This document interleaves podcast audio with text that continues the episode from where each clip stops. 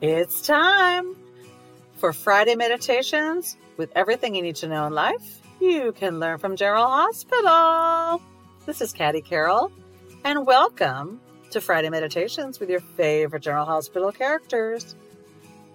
This week, we gain insight and strength from the unburdened heart of Gregory Chase as we watch Yuengling, the only Yuengling west of the Mississippi, the Yellow Lab, enjoy some swim time in local lakes.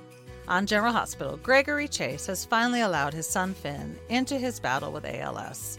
After many months of suffering alone with this disease, with the exception of Alexis, he will now have the support, the full support of his family, and not be carrying the secret of his affliction and facing it alone.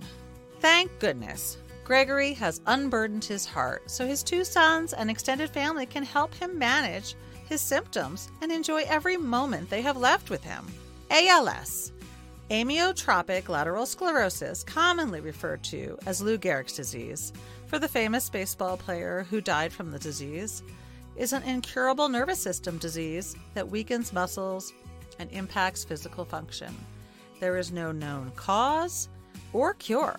Treatment includes medication and therapy, and it can help slow the disease and reduce discomfort. And Chase's father has not wanted to burden his sons with his diagnosis and change their relationship with him. They do need to know, though. As close family members, they would want to be able to be of comfort to their dad and do everything they can to spend more time with him.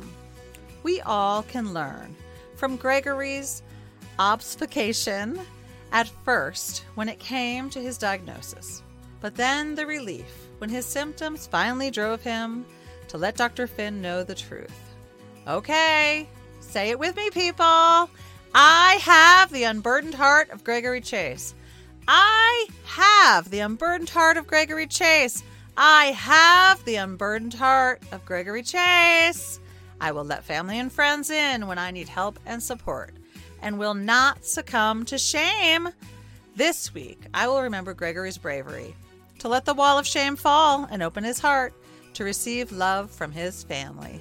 Go forth. Don't be catty. Use your big mouth for good. Take care. As always, check us out at CATTEE Girls. Have a great week.